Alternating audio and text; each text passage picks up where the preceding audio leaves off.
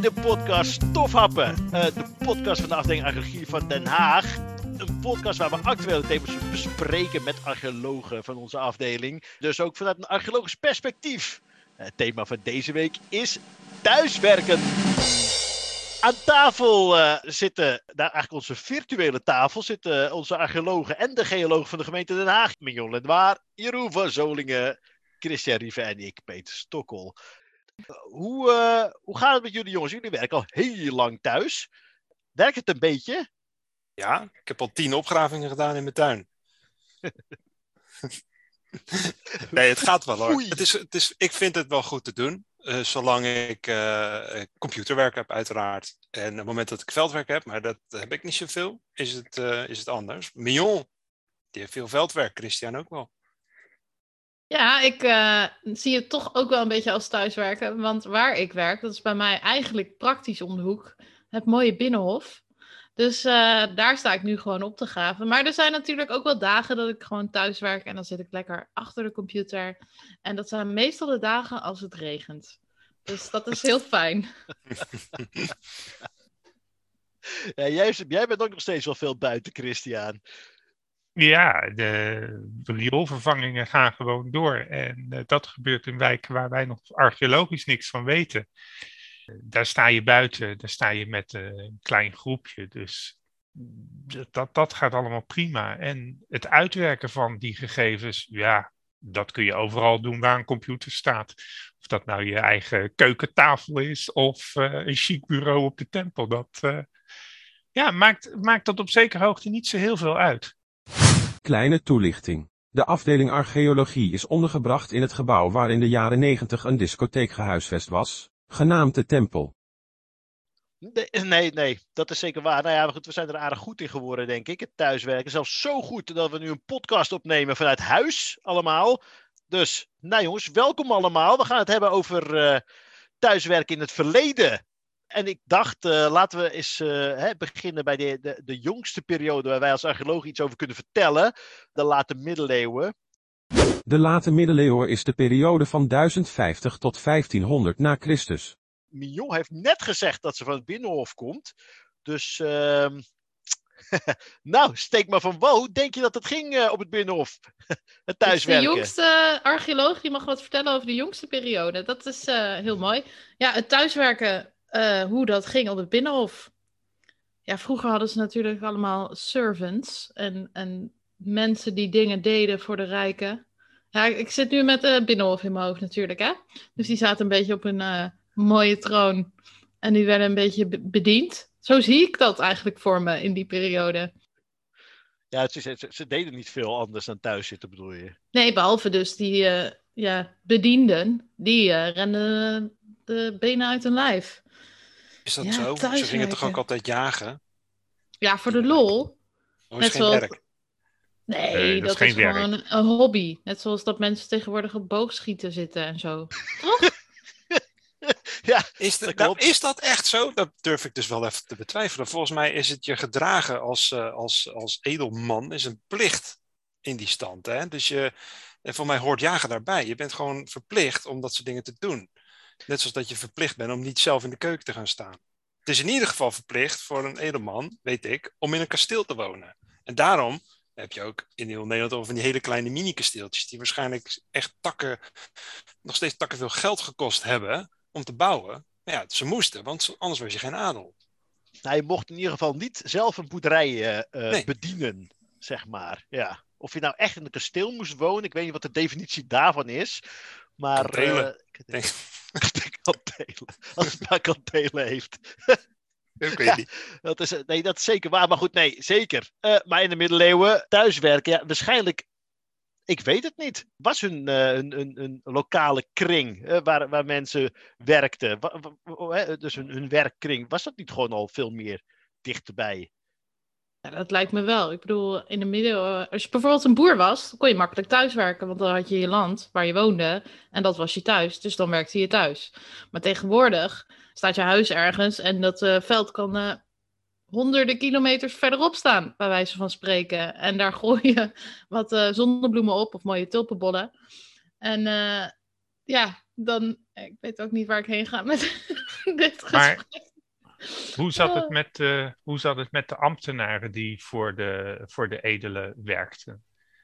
Uh, kijk, dat de, bak, dat de bakker, uh, dat de bakker gewoon uh, achter zijn winkel woonde en dus daar werkte, logisch, de smid idem dito. Maar bestuursambtenaren die zaken voor, voor de graaf regelden, werkten die, werkten die vanuit hun huis of gingen die s'morgens door de gevangenpoort of de spuitpoort vanuit een chique residentie of tamelijk chique residentie naar de grafelijke zalen of, of de hofkapel om, om dingen te doen. En de hofkapel ging de, ging de dominee of de priester die daar uh, de mis las, uh, woonde die daar uh, boven in een klein kamertje of woonde die ergens elders in de stad?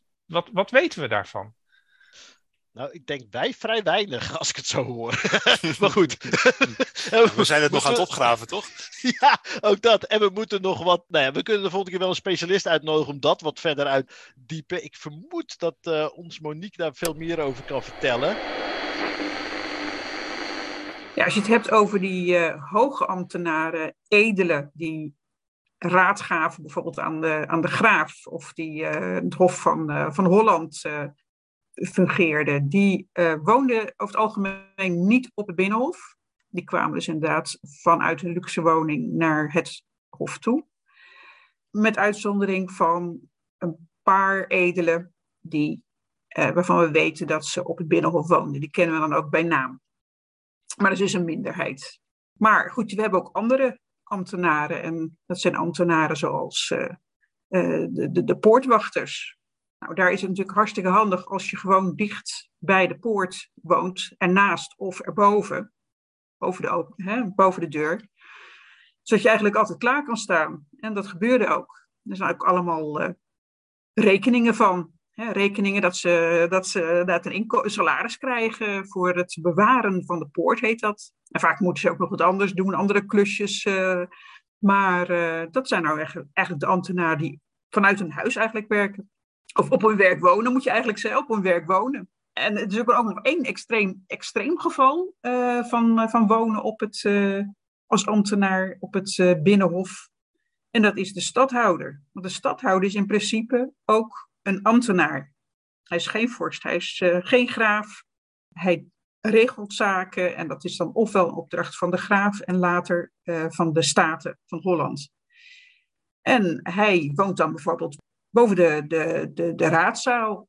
En als hij naar beneden gaat, dan vanuit zijn woning, dan stapt hij inderdaad de secretarie in, of de kanselarij, uh, een ander woord, of de raadzaal die, die stadhouders waren overigens over het algemeen uh, ook heel veel onderweg. Hè? Dus het is dus niet uh, dat ze alleen maar uh, daar op het binnenhof zaten en daar vandaar het werkte. Maar nou, we weten ook dat stadhouders bijvoorbeeld tijdens de 80-jarige oorlog legeraanvoerders waren. Dus dan waren ze veel op pad. En een ander voorbeeld zijn de staljongens. Er moest altijd moest er iemand bij het vee blijven, bij de paarden. En er zijn rekeningen van bedden die in de stal worden geïnstalleerd. En daarom weten we dat daar ook dus eigenlijk werd gewoond. Uh, en dan, in uh, Haagse termen, komen we al snel uh, bij de vroege middeleeuwen. De vroege middeleeuwen is de periode van 450 tot 1050 na Christus. Daar lijken de, hoe zeg je dat? Nou ja, thuiswerkende nou, vroege middeleeuwen. Zeker wel. Je hebt, er zijn, zijn in, in het Statenkwartier hebben we een, een, aantal opgravingen gedaan, al best wel uh, een aantal jaren geleden, vorige eeuw in ieder geval nog. Daar zijn verschillende uh, sporen van, van vroegmiddeleeuwse huizen gevonden. En in die vroegmiddeleeuwse huizen vind je vaak een soort verlaagde vloer, uh, waar, waar, waar men deels dus onder de grond werkte. Hutkommen noemen we dat soort gebouwtjes. Um, ja, wat vind je dan aan materiële cultuur? Dus wat heb je aan vondsten? Dat zijn dingen als spinklosjes en, en, en weefgewichten en, en, en benen naalden. Dus ze hebben daar van alles zitten doen uh, met, met textiel verwerken. Um, smeedslakken. Smeedslakken, IJzer, ja. IJzerverwerking. Ik denk dat in de vroege middeleeuwen, juist dan wordt er keihard thuis gewerkt hoor. Dus uh, volop. Dus het, een, het enige wat je hebt zijn, zijn Ampra steden. misschien een paar dorpen. Dus je woont waar je werkt of je werkt waar je woont. Ja, in Den Haag er is nog geen sprake van een stad. Maar goed, we hebben natuurlijk wel gehuchten, vermoeden we, die er gestaan hebben. in de duinen. Maar goed, vroege middeleeuwen. als je dan kijkt naar, naar hè, de Noormannen, die werkten dan weer niet thuis. die maakten het gewoon hun huis. Die ja. namen hun huis gewoon mee en die zetten het neer waar ze ook maar kwamen. Ja, ja. in principe wel. Maar dat is denk ik ook wel wat je, dat geldt voor iedere periode en in deze al helemaal. Dat wat jij thuis, eh, thuis te maken, nou een mooie, mooi vest van wol of een een of ander uh, fantastisch mes van ijzer wat je hebt gesmeed. Um, een deel daarvan zal je zelf gebruiken, maar er zal ook wel een deel zijn bedoeld om te verhandelen. En waar doe je dat? Ga je daarvoor naar een stad? Eh, bijvoorbeeld aan de Rijn had je wel grotere, grotere nederzettingen waar handelsplaatsen waren. Of ga je wachten totdat er een marskramer jouw gehucht toevallig een keer passeert daar in de duinen? Dat is best een interessant beeld. En, en, volgens mij is er ook wel het een en ander over opgeschreven. De vroege middeleeuwen zijn nog wel wat bronnen. Um, kunnen we, zien, we, zien we daar dan iets van? Zien wij, zie, je dat, kun je, kun je, kun je zo'n spoor traceren? Nou ja, uh, inderdaad, dat, is, dat is heel interessant wat je zegt. Kijk, uh, anders, we weten natuurlijk wel dat ze, dat ze de hoort op gingen. Hè? Ze bleven niet alleen maar thuis wachten, denk ik. Ik bedoel, het feit, hè, het bootgraf, dat laat toch wel zien dat je, dat niet, dat je niet veel thuis blijft, lijkt mij. Wat, dat, dat er een boot bestaat, dat ze boten hebben. Of het feit dat ze. En dat, dat je mensen, gebruikt hebt. um, ja, nou ja, ik denk dat, dat je het zelfs nog wel dichter, uh, dichterbij zult aantreffen. Kijk, mensen die in een gehucht wonen met z'n, nou, ik pak even, pak even 10 man, 20 man. Dat, dat is natuurlijk niet heel erg uh, duurzaam voor een, als maatschappij, als samenleving. Het is een heel klein groepje. die mensen die hebben gewoon een influx van buitenaf nodig. Anders krijg je zaken als, als weet ik het allemaal. Dat is niet gezond. Dus mensen zijn sowieso al op zoek naar andere contacten. Maar ook, uh, jij kunt misschien een leuke vest maken van wol omdat je een schaap hebt. Maar dat betekent nog niet dat je een mooie maalsteen hebt van natuursteen om je graan op te malen. Want er komt geen natuursteen voor in het duingebied. Althans, Christian, misschien weet jij wel waar dat voorkomt, maar volgens mij niet. Het komt dus, wel voor, maar je moet erg diep gaan. Ja, Heel nou goed, erg diep. Zo diep gaan zouden we niet uh, doen in deze nee, podcast. Nee. Dus daar is handel voor nodig ook. Met andere woorden, die, die, kleine, die kleine gehuchtjes bij ons in de duinen in deze periode, die, die maken onderdeel uit van een veel groter netwerk. En dat grote netwerk is niet van die tijd, is, is van alle tijden. Dat was er dus ook al veel eerder. Ja, precies. En dat is wel leuk om, om even te gaan. Uh, want als we dan iets eerder gaan kijken, die vroege middeleeuwen, we hebben eigenlijk in de duinen uh, daar de meeste resten van. Maar dan komen we in de Romeinse tijd. De Romeinse tijd is de periode van 19 voor Christus tot 450 na Christus. En dan is overal in Den Haag archeologie, uh, zo'n beetje. Maar hoe, hoe zit het dan, hè? Want dan weten we dat er een hele grote organisatie is, waar je het net over had. Weten we daar iets meer van dan? Hoe dat dan zit? Het thuiswerken in de Romeinse tijd? Nou, ik denk dat het juist minder is omdat er volgens mij in, in die periode is er heel veel verkeer. Uh, verkeer van, van, van mensen dus. We kijken alleen nog naar al die soldaten die, uh, die um, ook in Den Haag gelegerd zijn. Hè, verschillende fortjes langs de kust. Uh, vooral ook langs de Rijn, waar de Rijksgrens op een gegeven moment lag. Daar zitten soldaten en die gasten die komen echt overal nergens vandaan. Die komen uit Spanje, die komen uit Noord-Afrika, die komen uit Oost-Europa. En de jongens die in ons gebied gerecruiteerd zijn, die worden juist daar, nou, de muur van Hadrianus in Engeland, of die worden naar ook weer ik, Griekenland gestuurd. Um, ja, heb je het dan nog over thuiswerken? Denk het niet. Het is een beetje moeilijk, want je hebt ook uh, bewijs van uh, gepensioneerde uh, mensen uit het leger, uit de Romein, Romeinse tijd. En die hebben dan een villa of iets gebouwd, hier bijvoorbeeld in Den Haag. Kan dat ook voorkomen. Of in ieder geval net over de grens hebben we een soort van aanwijzing daarvoor. Um, die hebben dan hier hun huis gemaakt. Dus wanneer is thuiswerken? Wanneer ben je eigenlijk thuis? Dat is eigenlijk. Uh, de vraag is ook, wat voor werk doen ze dan ook nog? Ja, ja precies. Nou, de definitie, definitie, van thuis is natuurlijk heel breed, zullen we maar zeggen. kunnen wij dat aantonen als archeoloog? Nou ja, kijk, als we zeggen van het thuis is een huis. En als je zegt van werken vanuit huis, moet je dan toch wel een soort van uh, aanwijzing hebben voor een soort van activiteit mhm. die geld oplevert. Maar als je dus, je moet eigenlijk een dak boven je hoofd hebben, wil je kunnen thuiswerken. Maar een fortje, als je werkt in een fort, dan is dat niet je thuis? Ja, dat is een goede vraag. Ja. Is, is een kazerne een thuis? Ja, als je goede collega's hebt om je heen en echt een friendship brotherhood hebt gevormd met je collega's, dan kan dat soms meer als thuis voelen dan uh, dat het land waar je vandaan komt drie jaar geleden, bij wijze van. Maar goed, we, off topic. Maar is nou, weet ik niet. Ik denk het niet. Want nou is het meer, ja, wat is thuis? Als dat het huis is of gewoon de plek waar je woont. Ja, precies. Dus waar je slaapt, waar je, waar je ochtends je ontbijt uh, hebt. Als dat dezelfde plek is als waar je je, je werk uitvoert. En wat dat werk dus ook is. Dat kan dus zijn een, een, wollen, een wollen trui maken. Maar het kan ook zijn een, een, een schild repareren wat je vervolgens nodig hebt. Uh, ja, als dat op dezelfde plek is, dan werk je duidelijk vanuit je huis. Um, en ik kijk naar mezelf. Hè. Ik, nu op dit moment ben ik heel erg aan thuiswerken, zoals ik al zei. Ik zit heel erg achter de computer. Maar nog steeds ga ik af en toe wel mijn huis uit. En dan ook nog wel eens voor mijn werk. Dus het is, niet, het is nooit 100%. Althans, ik denk bijna nooit 100%, toch? Nee. nee. nee. Nee, je hebt daar gelijk in natuurlijk. Dat denk ik ook. Dus vroeger, maar goed, het, hè, het was voor corona was het wel uh, eigenlijk heel ongebruikelijk om thuis te werken. Voor, voor een ambtenaar? Onze, in onze, voor een kantoorwerker? Nou ja, voor een ambtenaar. Voor een archeoloog. Ja, voor ons was het. Ja, maar voor archeologen ook. Hè? Ik bedoel, uh, überhaupt denk ik, uh, thuiswerken, dat heb niet altijd, en dat is nog steeds zo, niet iedere werkgever daar echt keihard op zit te wachten. Nu is het heel normaal geworden. Zelfs archeologen blijken het dus goed te kunnen.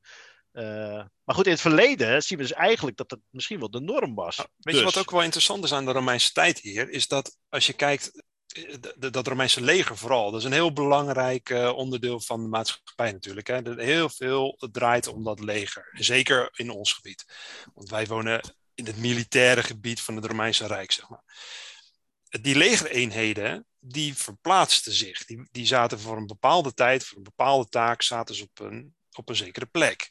En na verloop van tijd uh, kan het dus zijn dat ze vanuit Nederland naar Engeland worden gestuurd. Wat er dan gebeurt, is dat handelaren, mensen die hun voorzien in verse schoenen, uh, kappers, uh, waarschijnlijk ook vrouwen, kinderen, gezinnen die niet officieel waren, maar er gewoon bestonden, dat weten we, die gaan dan mee. Die verhuizen mee met zo'n legereenheid. Met andere woorden, het huis, homestead, verhuist mee en is dus ook niet meer plaatsvast. Nou, dus als ik nou straks een andere baan heb, dat gaat niet gebeuren, jongens. Maar stel, ik zou gaan werken in Groningen. Ja. wat doe ik dan? Dan gaat mijn huis ook mee, toch? Is, dat dan, is dan het gebouw, is dat mijn thuis? Het is heel fluïde in die zin. Nee, je, je werkt wellicht nog, nog steeds vanuit dat nieuwe, uh, vanaf die nieuwe keukentafel op die nieuwe locatie. En dan ben je nog steeds thuis aan het werken. Alleen die locatie, ja, die moet je nog een beetje je thuis maken. Want ja, die Groningers zijn wel anders dan die, dan die Noordwijkers. Nou, je, je werk kan dus ook, je, net zoals dat je huis verandert, kan ook je werk veranderen. Uh, nou zal het in het verleden, denk ik, wat minder vaak het geval zijn geweest. Stel ik me voor. Ik denk, uh, ja. eens, een, eens een bakker, altijd een bakker. Uh, ja. En ik denk ook dat, dat huizen in die zin ook wel wat, uh, wat, wat, wat thuis, huis, huis thuis, zeg maar, die combinatie wat vaster was. Maar er zullen ook mensen zijn geweest die rondtrokken. Maar dan ga je al gauw, dan kom je in de prehistorie uit. Dan gaan we te snel. Dat, uh, voor je het weet. Nou, ja, en, en, en, gewoon avonturiers, vernieuwers. Die, uh, die dingen, nieuwe dingen mogelijk maken. Uh, en, en die heb je ook die heb je ook in een situatie dat iedereen verder thuis werkt. Er zijn toch mensen die juist op dat moment nieuwe dingen bedenken en daarvoor eventueel uh, toch uh, besluiten van nee, ik kan dit niet. Uh, ik kan dit vanuit huis organiseren, maar vervolgens moet ik er toch voor op pad. Nou, werken die dan thuis of Nee, precies. Nee, dat is het. Hè? Dus vanuit huis werken, het is een keuze. Maar soms wordt natuurlijk ook, is die keuze voor jou genomen en wordt je huis gewoon ontnomen. En moet je weg, ja. zeg maar. Hè? Ik bedoel, ook daarvan zijn volgens mij legere voorbeelden in de Romeinse tijd. Nou ja, Jeroen zei het, zei het ook al, hè? het leger deed dat. Maar voor mij waren deportaties ook gebruikelijk. Een gebruikelijk middel wat ingezet werd om, uh, nou ja, in ieder geval wat bevolkingsgroepen onder de duim te houden. Jazeker. Hoe zit dat dan? Heb je huis dan? Hè? Als een hele bevolkingsgroep verhuist, is het, is het huis dan mee verhuisd?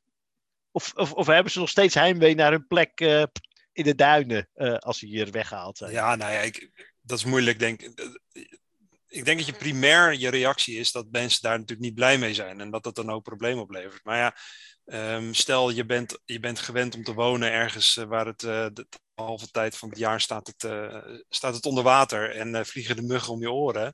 En denk je van ja, wat is dit toch eigenlijk een vervelende plek.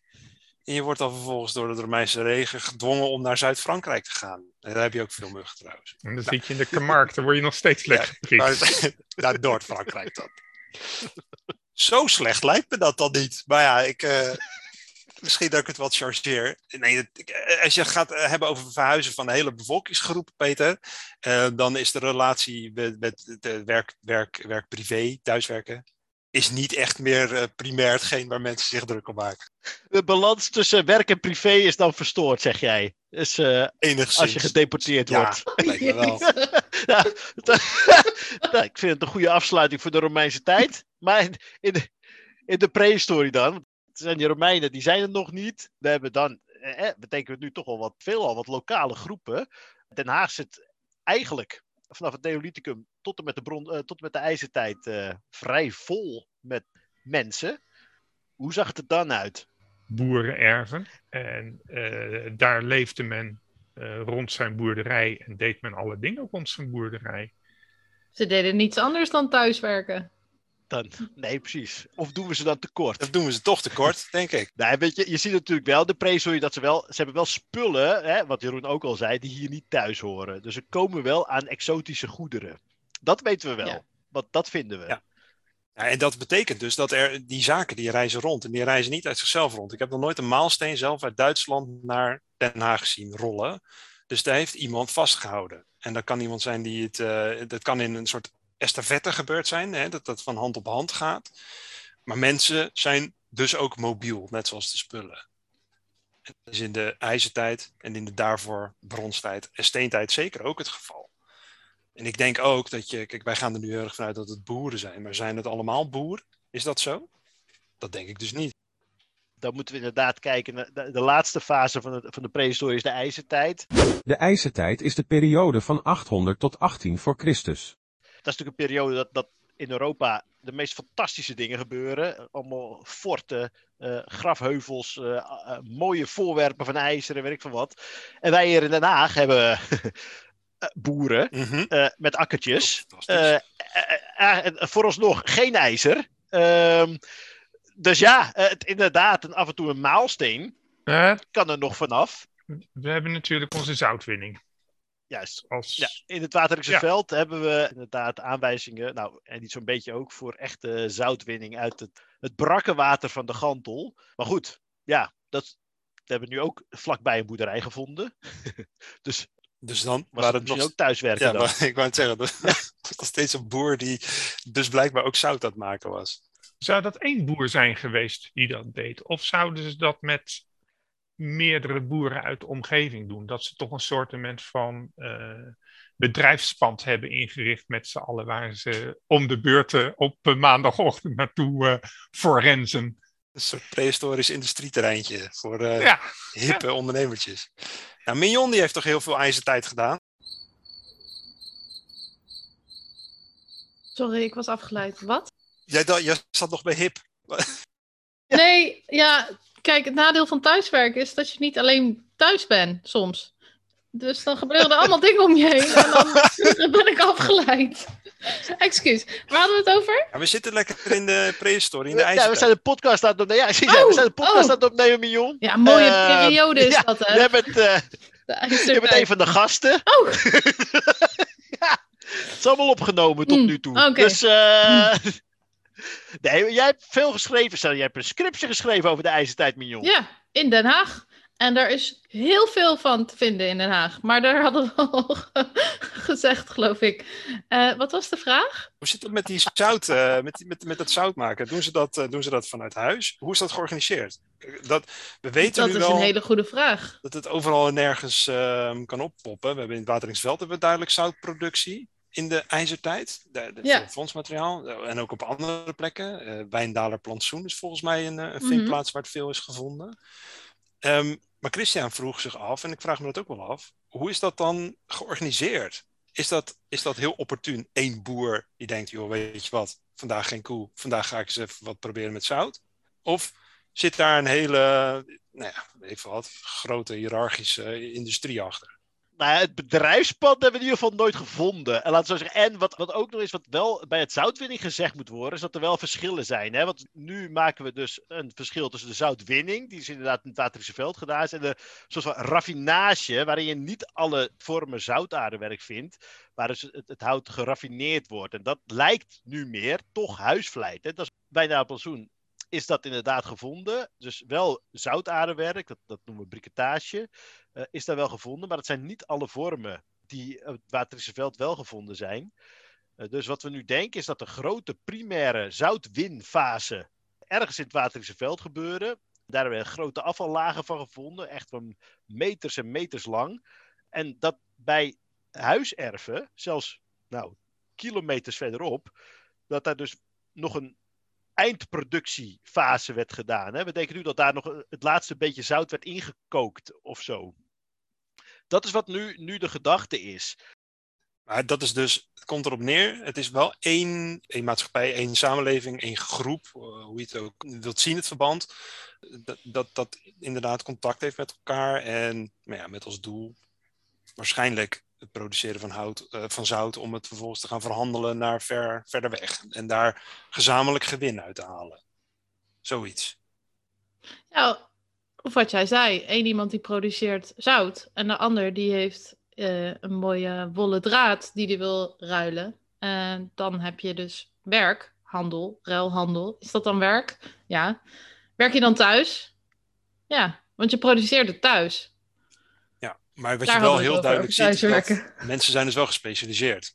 Absoluut. Zeker, Of in ieder geval zeker. de, zout, de zoutman is.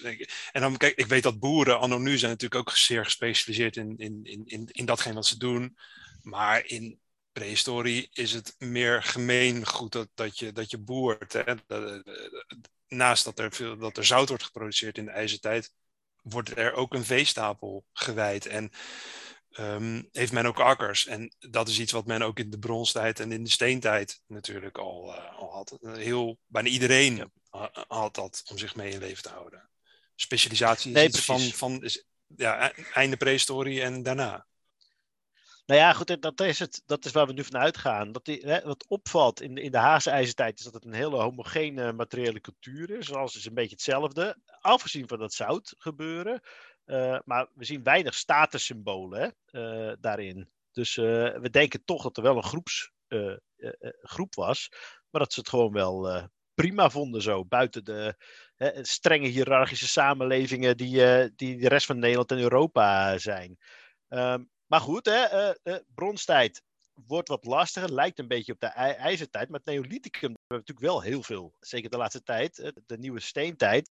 De nieuwe steentijd, ook wel het Neolithicum genoemd, is de periode van 5300 tot 2000 voor Christus. Daar hebben we heel veel van gevonden de laatste jaren. Die samenleving was ook heel divers. Ja, zeker. Weet je wat het is met, met die steentijd? Steentijd is natuurlijk een heel lange periode. Hè? En wat wij in Den Haag hebben is eigenlijk alleen maar de late steentijd. Dus- En dat is de periode waarin eh, de traditionele jager-verzamelaar al overgaat, al, al kennis heeft gemaakt met, ehm, met landbouw. De landbouwrevolutie. Dat is wat we dan de neolithisatie noemen. Mensen zijn hier dan dus blijven wonen. En dus hebben we grote vindplaatsen. Het is lang niet zoveel als in de latere prehistorie, Romeinse tijd of, of middeleeuwen. Dan, dan is het gewoon heel veel. Uh, maar er zijn inderdaad wel, wel redelijk grote nederzettingen. Met name in dat Wateringse veld, uh, op de plek waar, waar op dat moment de kustlijn ligt. Uh, daar gaan mensen wonen, voor vast. Wat doen ze? Nou, waarschijnlijk toch wel van alles uit de omgeving verzamelen. Uh, bessen, appels, weet ik het, maar ook vis, scheldieren. En tegelijkertijd hebben ze ook kennis gemaakt met wat gewassen die ze zelf kunnen verbouwen op akkertjes, hele kleine akkertjes. Ze hebben een kleine veestapel gemengd, koeien, varkens. Dat houdt ze bezig, dat houdt ze in leven.